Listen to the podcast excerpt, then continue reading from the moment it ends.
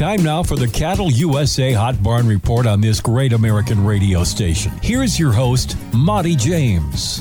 This Thursday, Rounds Table edition of America's Hot Barn Report from the Dakota Fest Farm Show, brought to you by Purple Wave Auction and the National Beef Checkoff. Monty James for America's Hot Barn Report, now coast to coast and border to border. We are at the massive Dakota Fest Farm Show in the cornfields of Mitchell, South Dakota, and we have time for a live special Rounds Table edition of the HBR with U.S. Senator Mike Rounds. Mike, how you doing, and what's your bench doing nowadays? Yeah, I'm still working on that bench. I'll talk to you in a couple of weeks yet, but it feels good to be back home in South Dakota where I can actually get a workout in occasionally.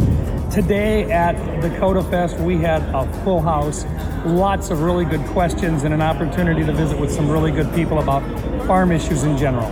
Now, uh, Senator Grassley from Iowa introduced a bipartisan legislation to rein in the abuse in the farm payment system and basically put a cap on subsidies. Do you feel there is abuse of payments? You know, I really don't. Um, I, I, think I think you have to take a look, and we have, we'll have to look at what he is looking at. He'll present his case. What I don't want to do is is to take out of hardworking Americans and say, okay, we're going to focus savings on farmers who are actually producing, while at the same time not looking at other programs as well. So, do we want to have a wasteful program anyplace? Absolutely not. But uh, when we start talking about real producers and about whether or not they're following the laws or not, uh, let's make darn sure that we're not making mistakes as we try to make the programs that we do have better than what they are today. Interesting point. Now, U.S. cropland value averaged 5,500 an acre nationwide. We've seen some Iowa and Nebraska land go for 30,000 an acre. How will that affect the future of farming and ranching? It's going to make it really tough for young farmers uh, to get into the business to begin with. Interest rates are up right now. Uh, I kind of thought that might slow down some of the uh, the land prices in our part of the country anyway. But you know what? You've heard it before. They're just not making any more of it. And with a lot of the urbanization in and around the, the, larger cities right now, there's less and less of it available.